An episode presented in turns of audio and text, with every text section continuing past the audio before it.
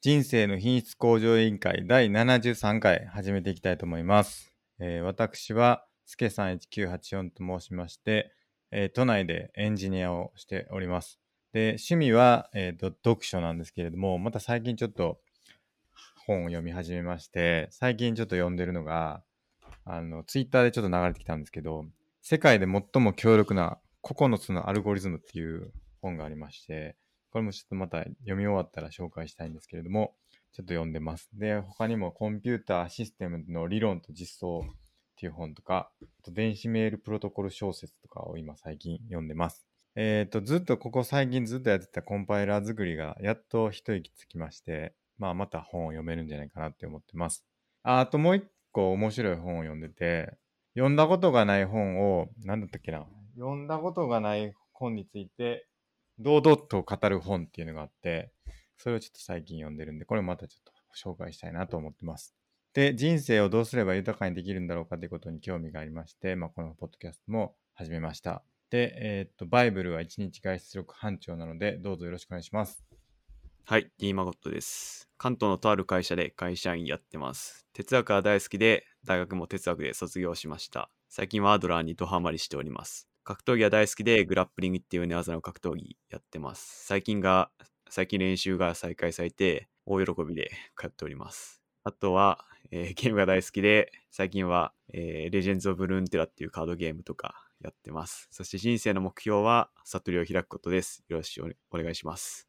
よろしくお願いします。で、そんな、はい、2人でですね、えっ、と、時にゲストの方、専門家のことをお呼びして、えー議論したりだったりとかしてるんですけれども、まあ、テーマは、まあ人生をどうすれば豊かにできるんだろうか、品質を向上させられるんだろうかということをですね、今、いろいろな観点からえー議論していく、そんなポッドキャストになっております。で、最近はですね、あの、先前回、前々回とかですけど、えっと、人生に、えっと、悩みを持つ方をですね、ゲストにお呼びして、えっと、議論するという試みもやってましてですね、まあ、もし、あの、相談に乗ってほしいという方がいましたら、あの、ゲストとして出ていただければなと思います。あの、まごさんのカウンセリングの方がですね、まあ、予約で、まあ、半年先までいっぱいなんですけれども、 あの、特別に、あの、品質向上委員会枠ということで、あの、開けていただいてますので、まあ、そちらにお便りでですね、あの相談希望と 言っていただければ、ひょっとしたら、あの、いけるかもしれないということで、あの、ぜひ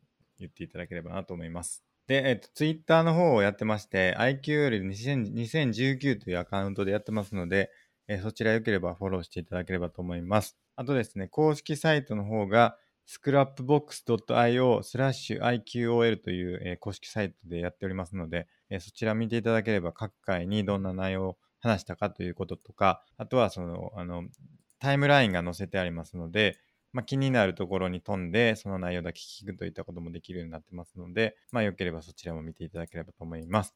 あとですね、あの YouTube も、えっとライブ配信してまして、水曜日の9時ぐらいからやってるんですけれども、あのやってるんで、まあ、そちらもよければ、えっと人生の品質向上委員会で多分出てくるんじゃないかなと思うんですけれども、まあ、そちらあのチャンネル登録をしていただければと思います。あと、えっ、と、ハッシュタグですね。えっ、と、シャープ i q o l というハッシュタグでですね、つぶやいてツイートしていただければ、えーお便りとしてご紹介させていただいて、えー議論させていただければと思いますので、どしどし、えー送っていただければと思います。以上ですね。じゃあ、やっていきましょう。今日は、まずお便りからいきましょお便り1つ目いきます。う。はい。はい、じゃあ、お願いします。えー、1つ目えー最近コロナの影響で昔のドラマの再放送をしておりますが、えー右端にスケさんが出ていてびっくりしましたとのことです。なるほど。はい、そうなんですよね。はい。収録大変でしたね。そうなんですよね。もう結構前かな、でも。 右端の収録そうがですね。そうですね。結構やってましたね、当 時。はい。あのーあれですかね、これ多分 YouTube 見てるからかな。 YouTube、そうですね。顔出てま YouTube すもんね。で はい YouTube で顔出てるからですかね。はい。あれ結構よく言われるんですよね、マジで。マジで。 あの、 マジで、マジでよく言われるんですよ。あの、大体の人は言ってきますね。大体の人。初対面の人。初対面の人、大体言ってきます。あの、い居酒屋で言う聞かれたことありますもん、僕。なんなんか、全然関係ない、隣の席のグループの人に、はい。聞かれたことあるんですよ。ほあの、いや、違いますって言ったんですけど、う。ちそこまで確認したいぐらいに似てるかという 思うんですけど。 それ聞いてきたっつうのはこんなに似てる、かなもう星野源ですかって聞いてきたんですかね、 そそういうテンションでしたね。あの、多分そそんな直接的じゃなかったかもしれない。あの、似てますよね、だったかもしれないですけど。そのガチで疑っ てたのあか、のちょっとネタで言ってきたのかでだいぶ変わるとい思うんや、ですそうけね、ど。どっちかちょっとわかんないですね。うんあの、似てますよね、だったと思うんですよ、聞いてきたのは。はい。でも、わざわざ聞いてくるんであ るかなって思うんですけど ね。まあ、よく言われますとは言う答えたと思いますけど、当時も。はい。なんかね、似てるらしいですね、どうやら。こう、もっと寄せてったらどうですかい やメガネ取寄っせて、ていく。髪型も寄せて。はいはいはいうん確かにね。まあ、チャレンジしてもいいかなとは思うんですけど。はい。あの、髪型とかはね、多分僕、髪質ちょっと彼がどういう髪質なのか分かってないですけど、はい。僕結構テンパで、なんか、ちょっとパーマかかったみたいな感じになるんですよ。で、今多分結構パーマかけてるっぽい感じですよね、多分。ちょっと知らないですけど、今どんな感じなのか、はい。調べてみようか。いや、そうそうそう。よく似てるって言われ、これとかですか。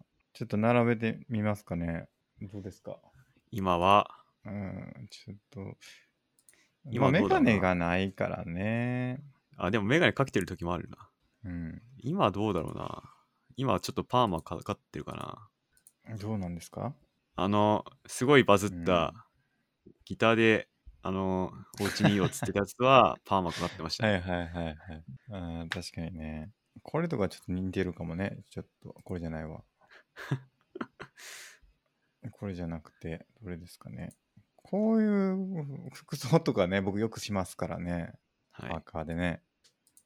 えーまあ似てるということ言われますね。はい。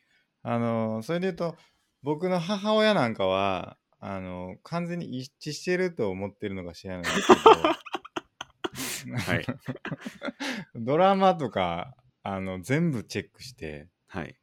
まるでこう我が子のようにこ う追いかけてますよ。 マジの真面目な話もはや我が子です、僕じゃないけどなって思うんですけど、はいえもはや我が子ですね。そうそれ僕はじゃないけどなとは思うんですけど そうそう我が子のように追いかけて、あの星野源出るよって連絡してくるんですけど、まあそれぐらいまあ母親ですらちょっと見間違えるとはい。いうぐらいの温度感かもしれないですね、なるほど。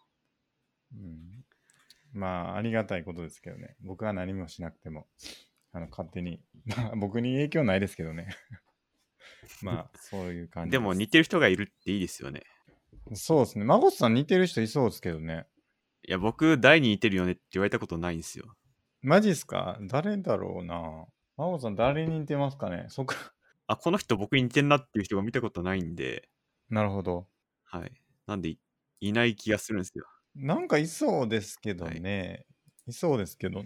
まあ、それでなんか、大々に似てるよねみたいな覚えてもらえたりとかすると思うんで、うん結構はいはいいいんじゃないかなって思います。確かにいいかも。いいはいいですね。はい。便利ですね。ですね。一つかみありますからね。それで。はい。ありがとうございます。はい。ありがとうございます。あと次のじゃあお便りいきましょうか。次のお便りですか はい。次のお便り。 あるかな、はい。お願いします。次のお便りいきますか。えー、ないですね、お便り、残念ながら。ない。ないですね、残念。ないですかはい。いや、おかしいな。しょうがないか。はい。はい。じゃあ、お便り以上ですね。以上です。はい。はい。じゃあ、今日はまた奇数回なんで、100のリストいきましょ100リスト忘う。れじゃあ、真帆た。さん、ちょっと見ていいですか。いきましょう。はい。あったあった。05番、ありましたリバース X からのサドルエントリーをマスターする。これなんか、まあそういう格闘技の技があるんですけど、この前クラスでやって完全に理解しましたね。なんでこれを、理解したあ。の、理解してできるようになりました。練習して。理解しなんでて、そんなすぐできるようになるんですか そうっすね。なんか、あ、できたって思いましたね。 あっさりできるもんなんですね、そんなに。これちなみにどういう技なんですかえーっと、下から足を絡めて、サドルっていうポジションに行くみたいな。そういう技ですなんねか。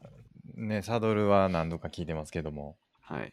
それが、マスターしましたね。リバース X から X からのサドルエントリー。 05番。はい。これはマスターと。で、で、えーまあ、最近あの、私がドハマりしてるアドラーの本結構読んでて、ここ書いてないんですけど、えーっと、なんか、またもう一冊、岸見さんのアドラーの本一冊読みましたね。アドラーをじっくり読むはまだあ、それもう、えー読み終わってます。ですよね。はい。これを段にして。最近読んだのが、アドラーに学ぶよく生きるために働くということっていう本を読みました。ほうほう。ちょっとそれまた聞きたいですね。それは書いといてもらったらまた。はい。ちょっとは読んだ本は後でまた整理しておきますね。いくつか他にも読んだんで、はい。了解です。あと、インスタ投稿30回ってあるんですけど、90番。気づいたら30回投稿してたんで、これも100回になって完了ますよ、でもこれ。あ、マジっすか。インスタ投稿100回。なんか100回無理だから、100回無理だから100にアップデートし30た回しとこうっつって、あそういうことですね。はい。で、この前、結構前に書いた記憶あるんですけど、なるほどそっちなる書いほどてないのかな。これはもうた達成したっすね。で、30回は達成したってことですね。いいっすね。で、あと95番、プリンター交換ってあるんですけど、はい。あの、交換したんですよ。いや、そうっすなんですか。自家自宅でしたっけ実家でしたっ自け宅いや、普通の自宅の家の方ですね。僕の、ははい。あいはのいなぜかというと、10万円の給付金の書類はいはのい。ためにこうコピーしようと思ったら、家のプリンター壊れて て、うまくこうコピーできなくて、あ、これ交換しないとって思って買いました。 10万円で買ったわけじゃないですね。 まあ実質買ったようなもんですね、ほぼ。まあ確かに10万円のうちいく文化が。はい、どんなんなんですか、プリンターって。プリンターっていります家に。たまに使うんですよね、なんか。コピーした僕りとか。全然使わないけどな。え全部あのネットプリントでやってますね。ーおうネットプリントってど,、うねうんどういう流れなんですかネットプリントはあの PDF とかにするか、まあ、PDF にすることが多いかなあの。印刷したいものを PDF にして、でその PDF をなんかセブンのネットプリントとかのサイトに行ってアップロードするんですよ。したらあのセブンのあのプリンターであの出てきます。ああ、番号を控えていって、印刷みたいな。そうそうそうそう、コンビニで印刷してくる、印刷できます。だから取りに行かないといけないですけど、まなるほあ、どまあ、たまにだったら全然いけますね。そうっすね。うん。じゃあ、スケさんも今回の10万円で書類コピーしようとしたら、セブンに行くみたいな。そうですね。全部基本セブンですね、僕は。なんか、全部 PDF にして、まあ、結構綺麗に印刷できますしね。ほうほうん。まあ、結構愛用してますね。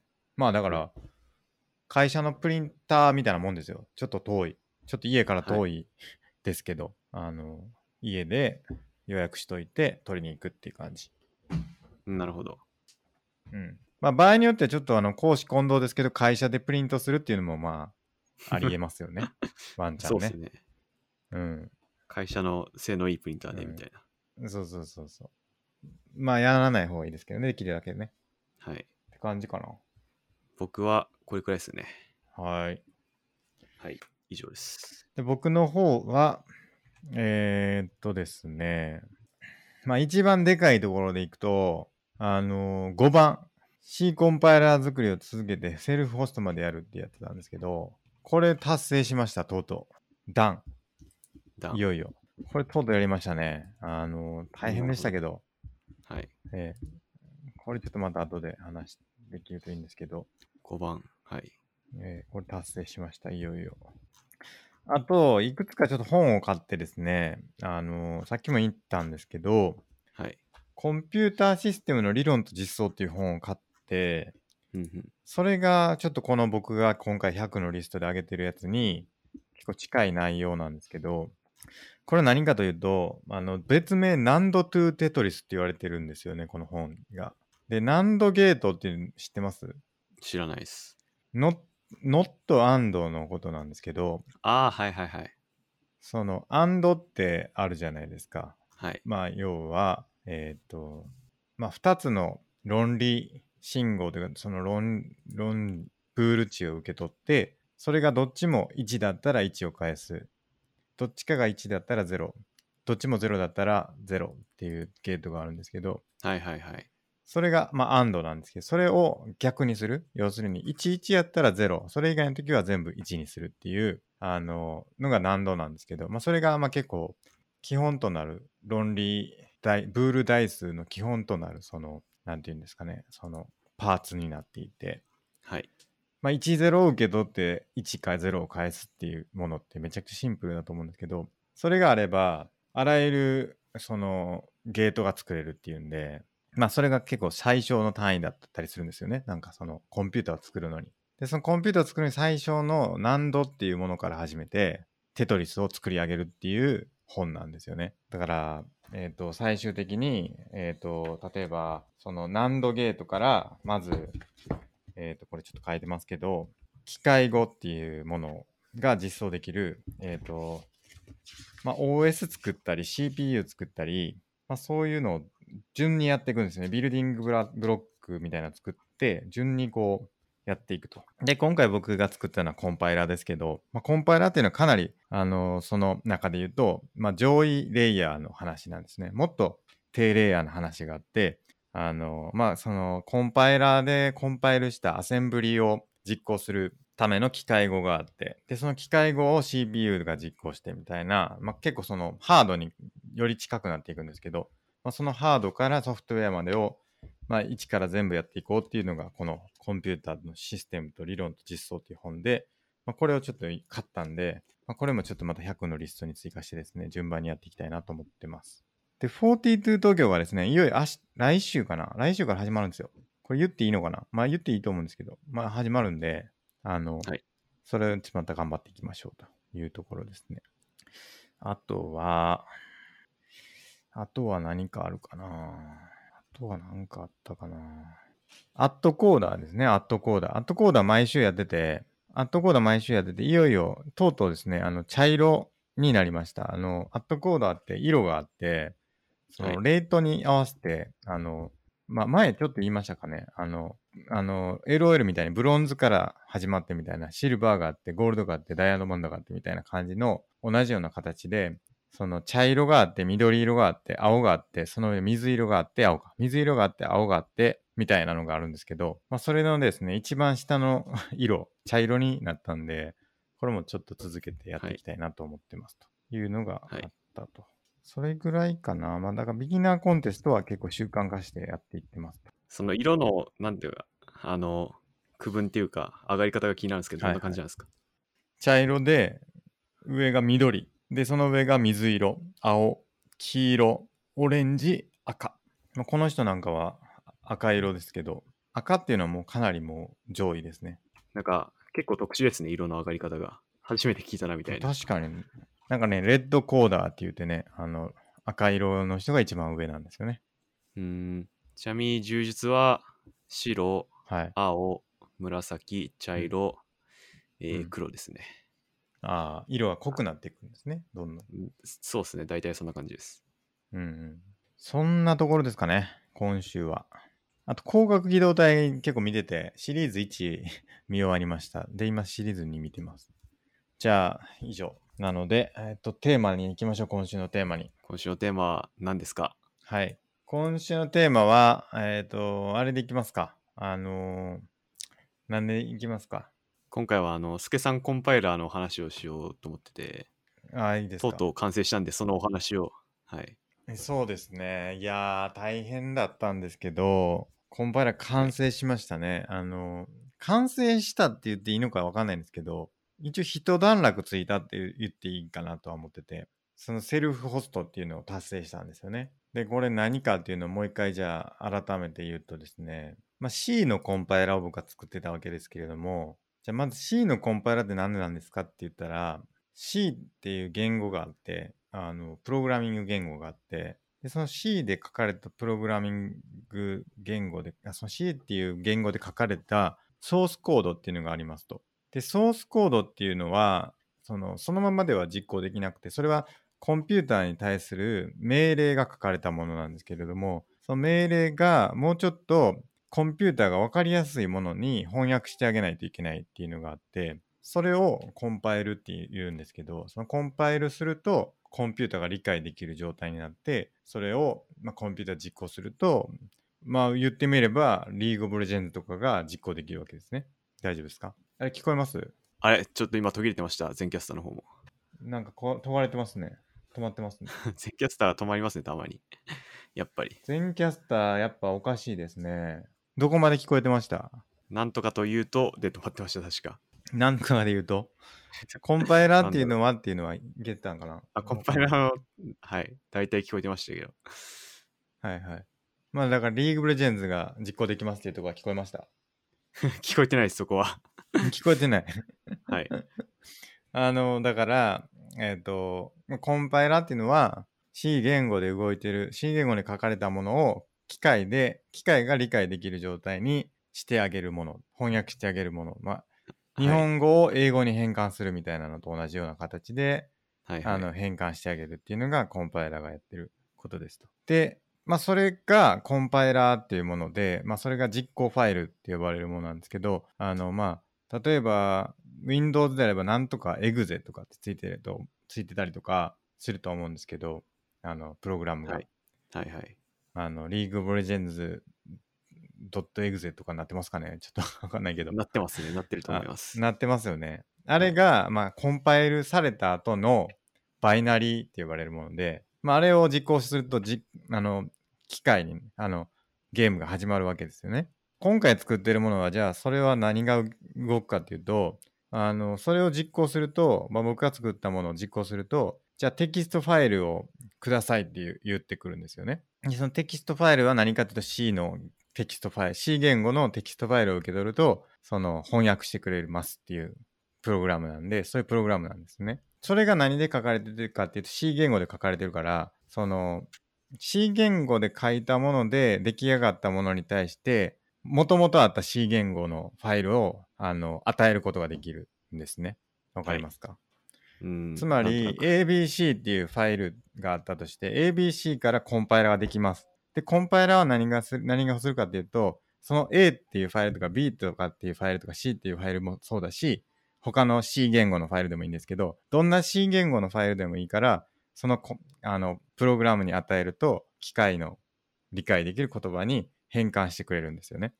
だから、その、もともと作ってた、作るのに利用してたファイル自体も、あの、与えることができて、あの、なんていうんですかね、自分で作ってたものが自分自身でコンパイルできるようになることをうんセルフコンパイルって言って、で、基本的には僕が書いたコンパイラーをまず作るんで、あの、作るときはどうやるかっていうと、あの、他の既存のあの、コンパイラーを使うわけですね。その ABC っていうファイルをもともとあるコンパイラーのプログラムに与えてあげると、いい感じに機械語に翻訳してくれるんで、その機械語に翻訳されたものをくっつけてプログラムにするんですね。はい。なんですけど、そのプログラムが一回できてしまえば、そのプログラム自身でその A とか B とか C とかをあの翻訳できるようになるんで、今度またそそれで翻訳したやつで、プログラムをまた別のプログラムを作ることができる。はい。で、その2つのプログラムが基本的には同じ動作をするはずなので、その1回目、その他のよその買ってきたとか、あの、有名な企業が作ったコンパイラーで作った自分のプログラムと、自分自身で翻訳して作ったプログラムの出力結果っていうのが全部一緒になると、うんあの、なんていうかもう、その後はもうずっとできやでき続けるというか、その、あの、うまく動いてるねっていうことが保証されるというか、っていうのをできる状態にするのを、まあ、セルフコストっていうんですよね。はいはいはい。なんですけど、まあ、それでじゃあ、あの、一緒、全く一緒のものができたのかっていうと、そんなことはなくて、あの、機械語に翻訳するって言っても、その、例えば日本語を英語に変換、あの、翻訳するとかでも、すごく冗長な表現をしたりとか、言ってることは一緒なんだけど、めちゃくちゃ長いとか、堅苦しいとか、コンテキストに合ってないとか、そういうことああるじゃないですか。はい。まあ、そういうのが結構僕のプログラムにはあって結局すごくパフォーマンスっていうかその効率がすごい悪かったりするんですよねでも動作は一緒なんですよね、基本的にはなんだけどちょっと遅いとかなんかそういうところが違ったりとかあとは受け付けられるプログラムのなんていうか仕様自体もちょっとちっちゃくてあらゆるなんか C 言語って結構複雑で、い、ろんな仕様があるんですよねでも普段使わないうんかったりするんですよ、そういうのはあまりだからそういう、はいあまり使われないものであれば、あまり使われないものが、その、インプットとして与えられることがそんなにないから、まあ、なくてもそんな困んないみたいなのがあって、だから自分が書くときも、その、っていうか、その新しい仕様とかは使ってなければ、まあ、書き方によっては自分のコンパイラでコンパイルできるし、その新しいものは、あの、インプットとして与えられたら、何が来たかよくわからんってなって、まあ、単語知らないみたいなもんですよね。だから中学生英語の、あの、中学生英語は翻訳できるけど、大学英語は翻訳できないみたいな、そういうイメージですけど、うんでも、言いたいことつ伝えるのに中学英語だけで伝えられたりするじゃないですか。はだい。からその 中学英語だけで僕のコンパイラを作ってみましたみたいな、そういうのが多分僕がやった今状の状態で、うんまあだからその僕の作ったものは中学英語だけであの書かれたものだから、それもコンパイルできますよっていう、まあそういうものができたんですよね。大体わかりましたからね、これで。あ、また途切れたかも。 ちょっと最後また途切れてよまくしないたで。すね。大体理解できましたまかあでも中学英ね語聞きました。中学英語で作られたコンパイラーっつうのは分かりました、今。そうそう。中学英語で作られてるから中学英語を翻訳できるんですよね。でも、はい僕がなんかめちゃくちゃ難しい言語で僕自身のコンパイルを書いてたら、それをコンパイルできるようになるには、また時間がかかるんですよね。だから、その辺のせめぎ合いがありますね。だから、うんあまりにも簡単な小学校英語とか幼稚園英語だけだと、そもそも会話するのが難しいじゃないですか。はい。だから、それで、その、作りたいものを作るって難しいんだけど、はいある一定までいけば、中学英語ぐらいまでいけば、大抵の会話できるじゃないですか。うん。だから、その、大抵の会話はできる。でも、ちょっと語彙少ないよなっていうもので、あの、作りた、作り上げることができる。それをやれば、まあ、割と簡単な英語なんで、翻訳もしやすいですよねっていう。うんまあ、そういう世界観ですね。はい。で、それ、これやるのに2年かかりましたね、約。 2年、あ、2年もやってましたっけ 2018年の11月から、まあ1年半ぐらいですかね。え11月からやってて、まあ最初はほとんどやってなかったから、2019年のゴールデンウィークに結構真剣にやって、で、まあ、まああれで実際出来上がってたのは3割ぐらいかもしんないですね。で、2020年のゴールデンウィークで、またやったんですけど、まあそれで5割か6割ぐらいまで行って、で、残りの時間で4割ぐらい完成させたみたいな感じでしたね。最後の方の方がとにかく大変でした。あの、実際、かかった時間とか分かります何時間かかったとか。多分ですね、あのーその GitHub っていうコード管理ツールっていうんですかね、そのバージョン管理ツールっていうのがあるんですけども、ツールっていうか、まあ、ソフト、まあ、サービスがあるんですけれども、そこで見ると、大体その1回、そのプログラムに変換する、へあのプログラムに対して変更を加えるたびに、そのコミットっていうのをするんですけど、まあ、最小の単位でこう、コミットしていくんですけど、はい。それが大体287コミットで完成したんですけど、はい。その287っていうのがどれくらいかというと、大体調子いい時で1日8時間あって、調子良かって6、6コミットぐらいうん。できるんですよね。はいだ。から多分、まあ、言うても2時間に1コミットぐらいが、まあまあ、妥当な感じですかね、平均すると多分。うんって考えると、まあ、560時間ぐらいすごいな。はかかったんじゃないか な。多分500時間以上はかかってますね、確実に。なるほど。うん。 500時間、ゲームやるのも500時間大変ですね。でもゲームってそう考えるとすごくないですか僕、LOL どれくらいやったんだっけな全然もっと言ってますよね。ウエストの LOL で、ちょっはとい。もう一回検索してみますね。ええ絶対言ってますよね。だって、どれぐらいかなえーっと、今調べてます。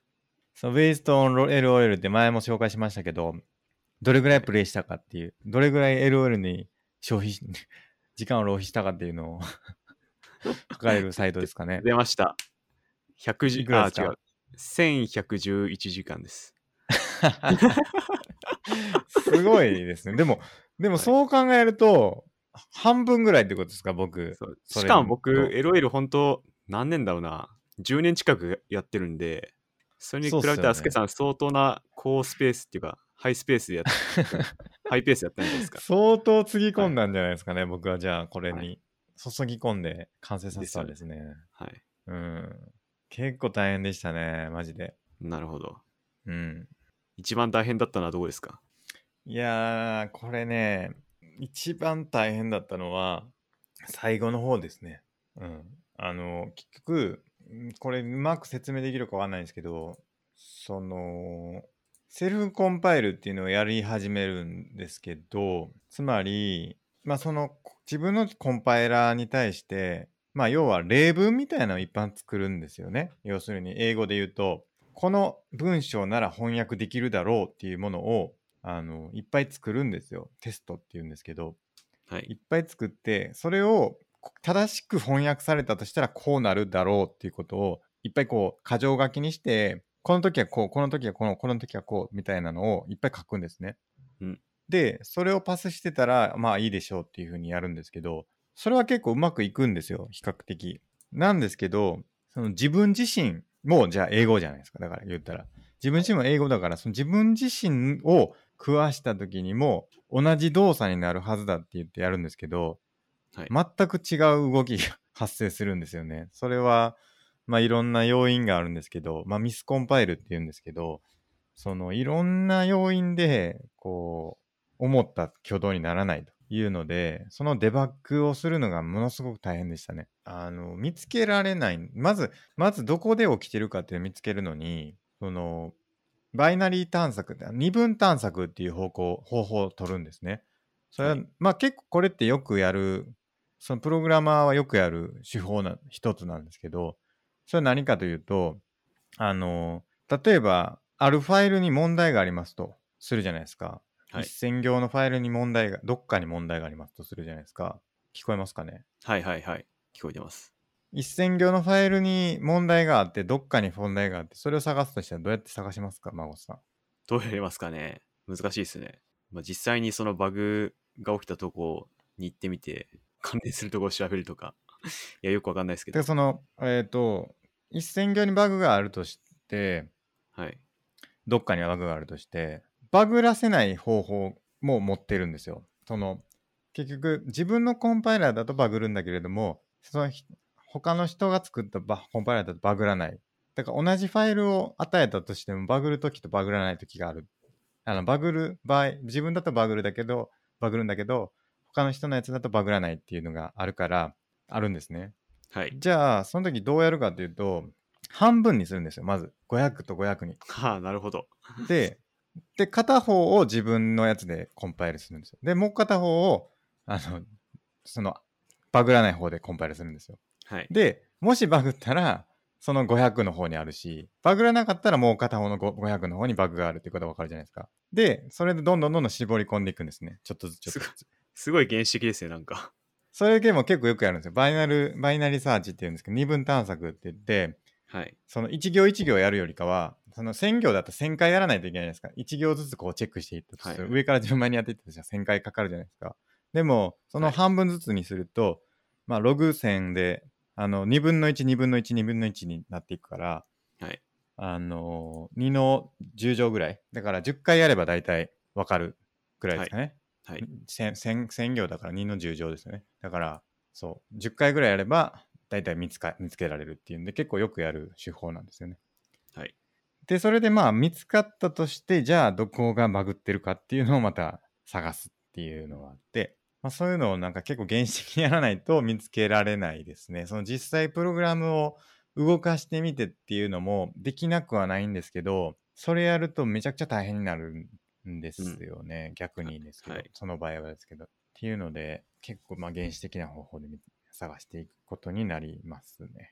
なるほどで正解がないので結局新規実装をするよりもやっぱりバグを見つける方がものすごく大変なんですよね。基本的にそのプロ プログラミングでよく言われるんですけど多分新しく実装するよりバグを見つける方が多分10倍ぐらい難しいって誰かが言ってましたけどはい実際そうですね。うんでしかもあのかなり低レイヤーなことをやってるんでなんかおいそれとこう よくわかんないんですよねそのバグがあのコンピューターのあのメモリって呼ばれるところっていうのに値を書き込んでいくんですけど基本あのコンピューターのメモリっていうのは1ビットって言われるそのあ0か1かっていうのがき書き込まれて、で、4ビットっていうその01010101って4桁の2進数で、まあ8、えっと、4桁の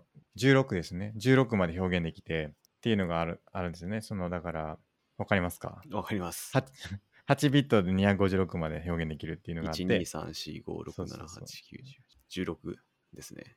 はいそうそうそうでそれで、えっとまあ、コンピューターにいくつっていうのが書き込まれてるかっていうのを分かるんですけどそれがちょっと1個ずれてあの8バイトより8バイトじゃなくてその4バイト分よりも1個多いビットに値を書き込んでしまって別の領域を壊してしまうみたいなことがあったりして、はい。まあ、そういうのを見つけるのがまあまあ難しいんですよねなんか急に変なことが起きるんではい。あの、普通は、あの、あんまないんですよ。その、あの、なんていうか、C とか使ってると結構起きるんですけど、はいもっと Python とか Ruby とか最近の言語を使ってると、そこのメモリを意識することってほとんどなくて、そこははい。はい。結構隠蔽化されてるというか、その、あまり気にしなくてもちゃんと動くっていうことが保証されてるんで、はい。まあ、なんていうか、安心して使えるんですけれども、その C 言語とか、あるいはそのアセンブリとかってなってくると、もう、その01の単位で、その1ビット単位で値を読み込めたりとか、変更できたりできるんで、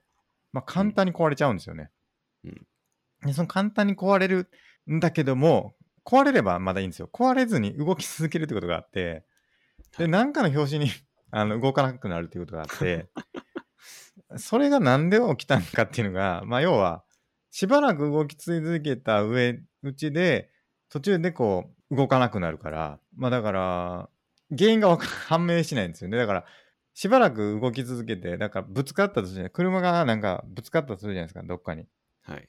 で、車ぶつかるんだけど、その後20分ぐらいは動けたとして、あれこれどこでぶつけたんやろみたいな、まあなんかそういう感じなんですね。ぶつかった瞬間壊れてくれればそこで絶対壊れたんだっていうことがわかるけれども、はいなんかしばらく動き続けてしくれるから、あれこれどこで怪我したんやろなみたいなことになるんですよね。はい。それがまあ難しかったですね。うんなるほど。うん。まあやってみてほしい。もしあ の、やってみてほし い興味ある方いたらやってみてほしいんですよね。マジで。これちょっと一緒に語りたいはい。ですけど、その以前出ていただいた山門さんと一緒にがや今やってるんで、はい。あのまたあの出てもらった時にちょっと語りたいですけれど も、まあコン大パイ変ラでした作ね、りを語る。うん。一応その参考にしてる前も言いましたけど、そのルイさんっていう人のあの教科書を元にやってるんですよね。はい。なんですけど、教科書が書かれてた範囲のことは、あのその2019年の時点でもうクリアしてて、でその 後はもう実装を見ながら、あの、なんていうんですかね、理解しながらやっていくっていうんで、まあ大変でしたね。なるほど。何まあ、た、まあ、わかりやすく書かれてるんで、あの、理解はできるんですけど、まあ僕の実力不足もあって、はい。何これって まあ何これよくわからんけど、まあとりあえずやっとくかみたいな感じで進めたのもあって、はい。あとあと苦労しましたね。それはうん。うんなるほど。ないですか、孫さん、そういうのって。孫さんの、まあ別に仕事じゃなくてもいいんですけど、格闘技とかでもいいんですけど、はい。 一度はこれやってみたいな、みたいなこと。一度はやってみたいことを。一 なんていうんですかね、実現、なんかその、車輪の再発明なんですよね、僕がやったことって。結局、はいすでにもう前人っていうかその先人がもう達成してきていることをあえてトレースすることによって理解を深めるっていうことをやったんですけどそういうことってありますかなんかうーん。ないっすね、ぶっちゃけ。なんかすない、はい。うん、ないっすね。ないです。ない まあ本読むとかね本読むとかはまあ近いんでしょうけどね本読むとか、試合してみたいなとかはありますけど、うんなんか、スケさん的なそういうのはないっすね、正直。ないのか哲学とかでないんですかね、哲学で、 追体験、追体験、うん、哲学を発見する再発見再発見。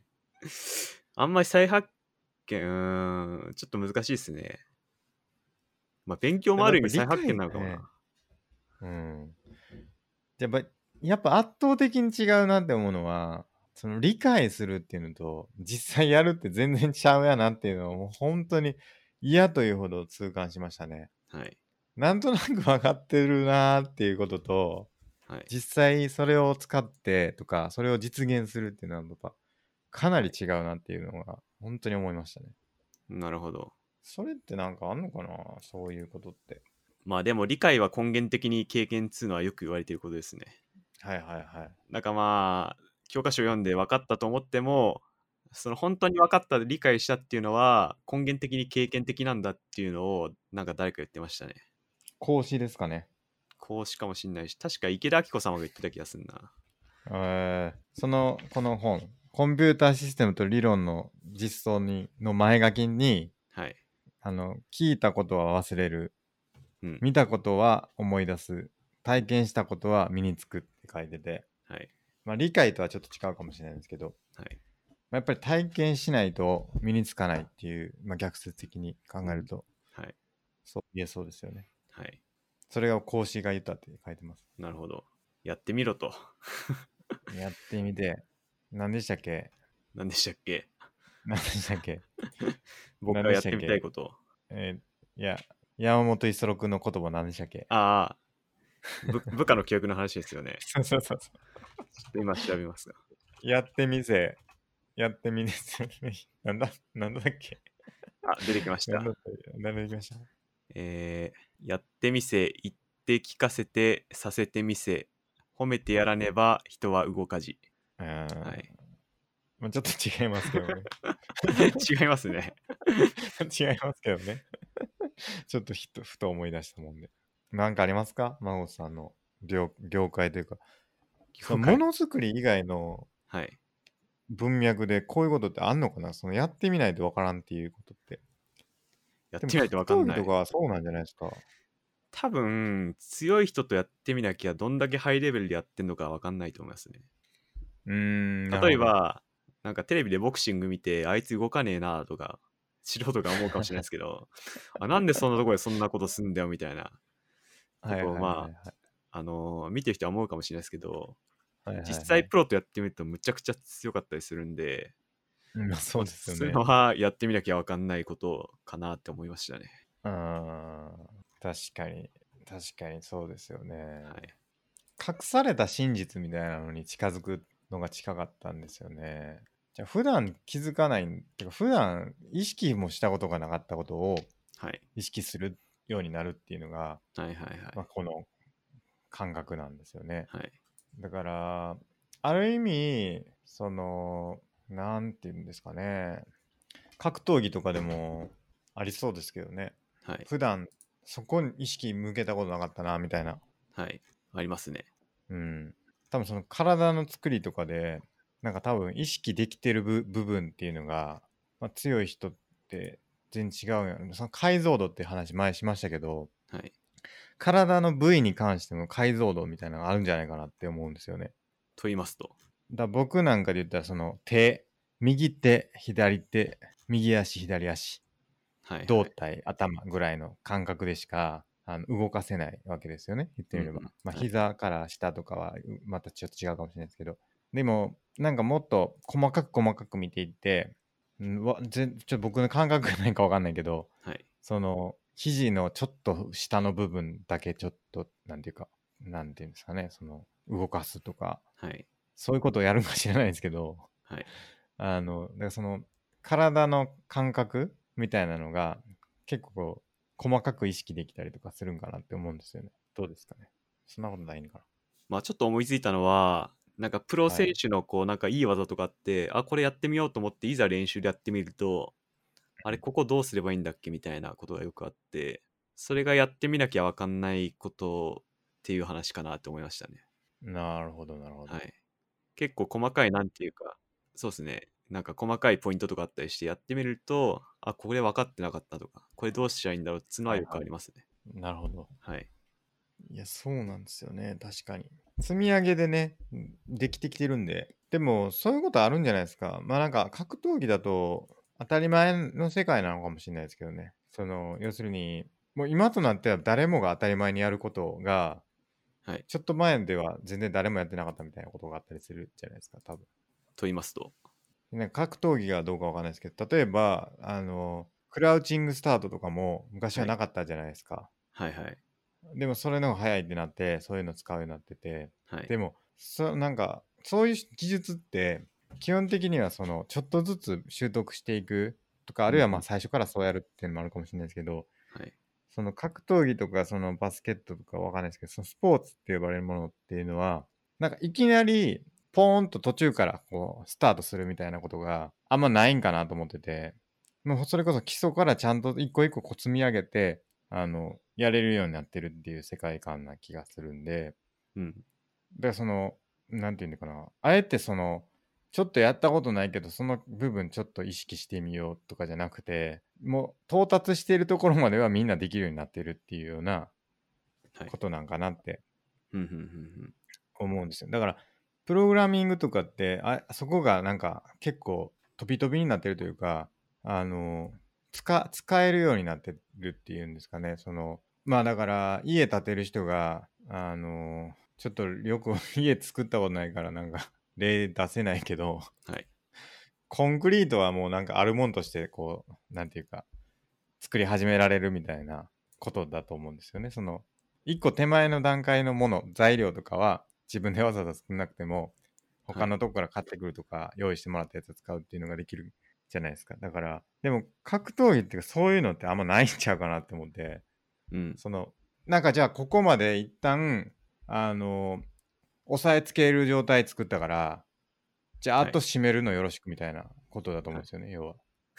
締め技の途中までは、その締め技の途中まで持っていく、そのさっき言ってた、あの、サドル状態に持っていくはい。スペシャリストがいて、はい。で、そのサドル状態から、あとは最後やる人がプロスペシャリストがいてみたいな、はい。その分業みたいなことって基本ないじゃないですか、多分。ないっすね。はい。ないですよね。だから、やるんやなら最後まで全部やれないとできないし、はい。だからここだけ持ってないとか、苦手、まあ苦手とかはあるのかな。まあなんか、得意分野で全部勝負するみたいなのはあるかもしれないけど、はい。それ以外は基本的に、なんていうか、そこの専門の分野に進んでたら、その一個手前のことはちゃんと習得してからじゃないと、まあ成立しないものなんかなってはい。思ったんですよね。そうですね。格闘技は基本的に全部のことはできなきゃダメですね。うんそうですよね。はい。まあ、その分業みたいのはできないですね。 うん。はい。そうですよね。分業格闘技ってちょっと面白くないですかでもなるほど。どうやるんだちょろうなっ。とそれや考えてみてほしいな。 まず、テイクダウンまではレスリングの選手がやって、 そうそうそうそう。その状態キープしてから次の状態の人がまたやり始めるっていう。面白いですね、それ。 で、なんだろう。このポジション行ったらその得意な人がやって、みたいな。そうそうそうそうはいどうやって成立させるのかわかんないですけど、はい。それでこうスペシャリストって生まれると思うんですよね。面白いですね、でも。うん。はい。でもなんかネットゲームとかやったらできそうじゃないですか。ネットゲーム。だからレーニングフェーズ、そのエロリーとレーニングは俺得意みたいな人がいるわけじゃないですか。はい。だからそこだけやる専門の人がいて、途中から、あ、じゃあバトンタッチ交代みたいな。まあ、なくはないですね、それも。うん。はい。それでも結構面白くないですかなんか、 結構ある面種白いと思います。はい。二人羽織じゃないですけど、はい。その得意分野だけちょっとやるみたいな。なんか、ネットゲームってそういう傾向あると思うんですよ。なんか結構ネットゲームによらないと思いますけど、なんかやっぱ、総合力が求められますよね。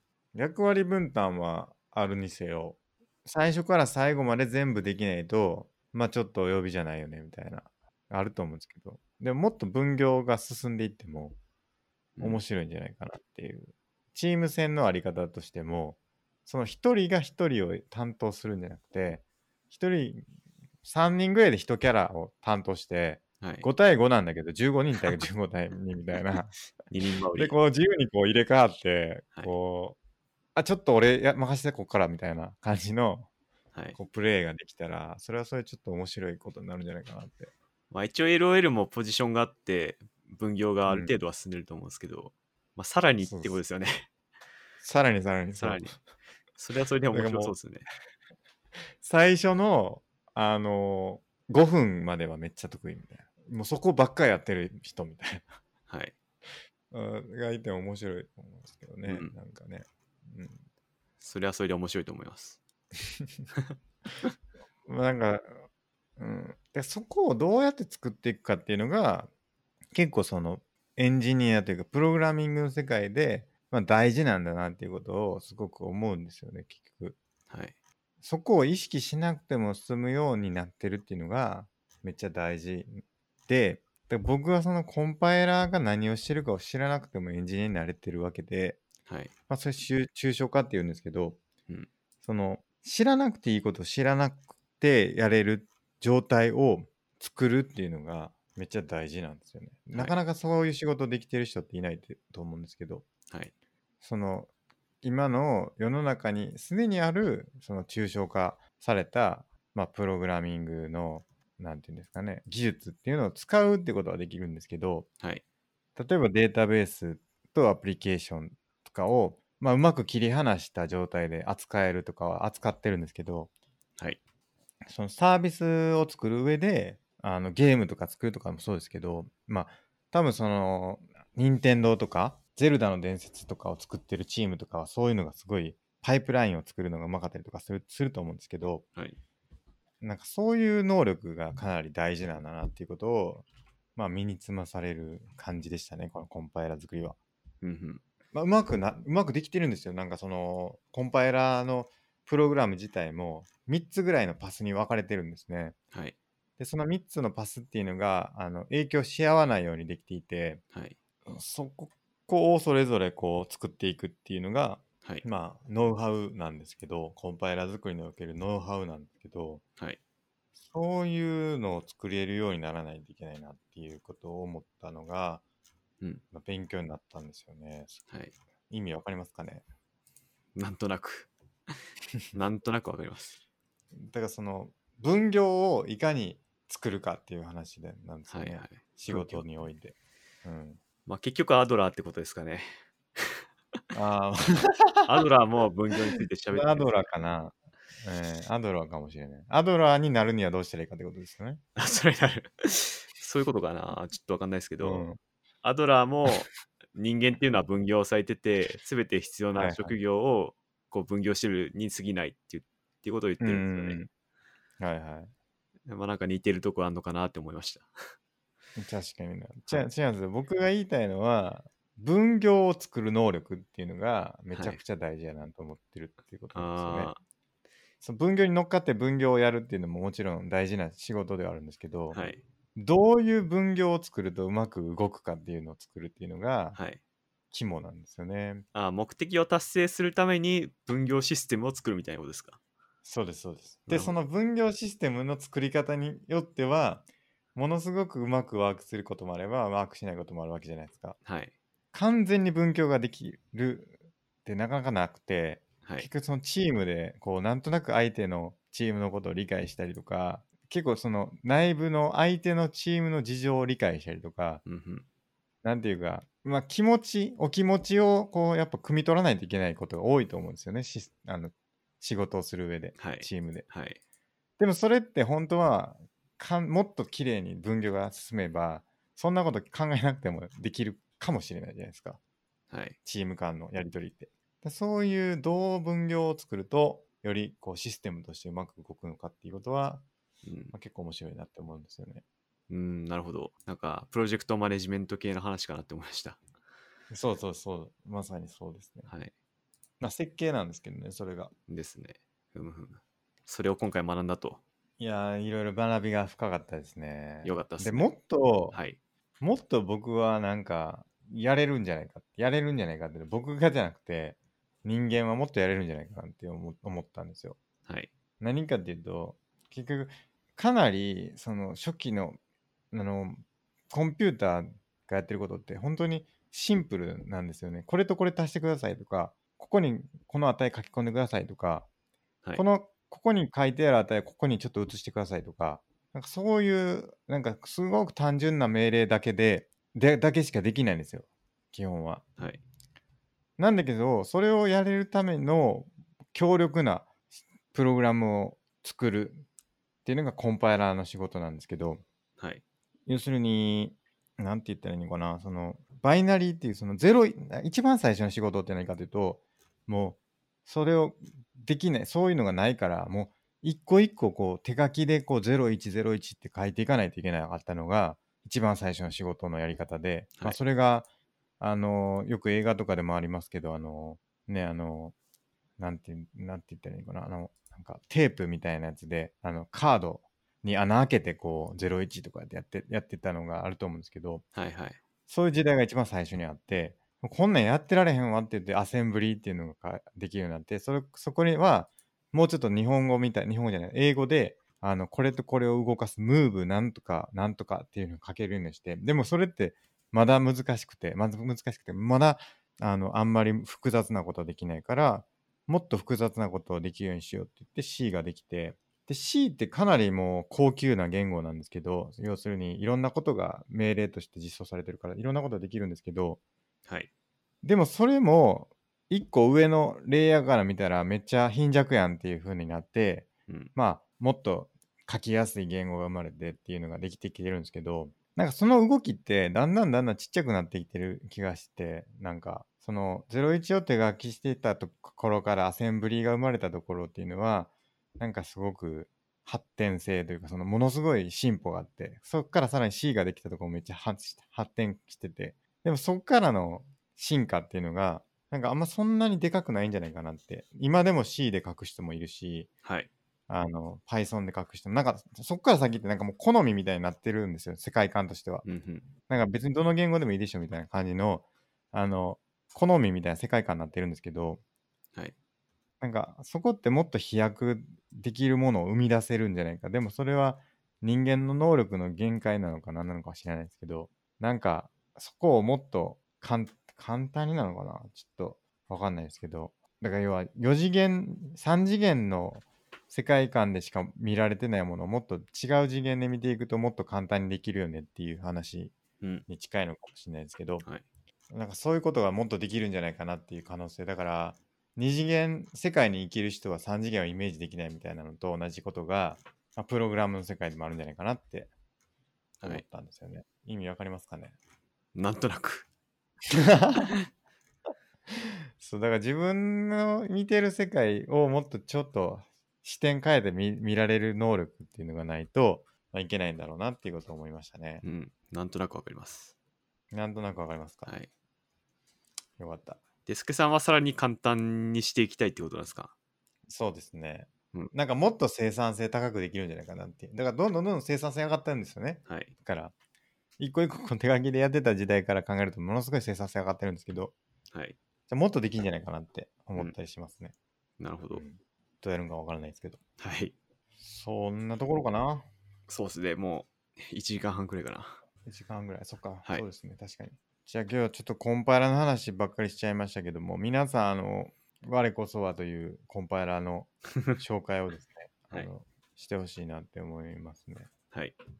ぜひやってほしいですね、僕がかうんらお願いしたい、はいリ。スナーの皆さんには、はコンい。パイラーを作ってみてほしいなと思っております。はい。じゃあ今回の結論は、みんなは一度、一度はコンパイラーを作ってみましょうと。 いうことではいいいですかね。一度は作ってみましょうと。一度は作ってみよう、コンパイラーということで、はい。えーと今日は以上とさせていただきたいと思います。はい。はい。ありがとうございました。はい。ありがとうございました。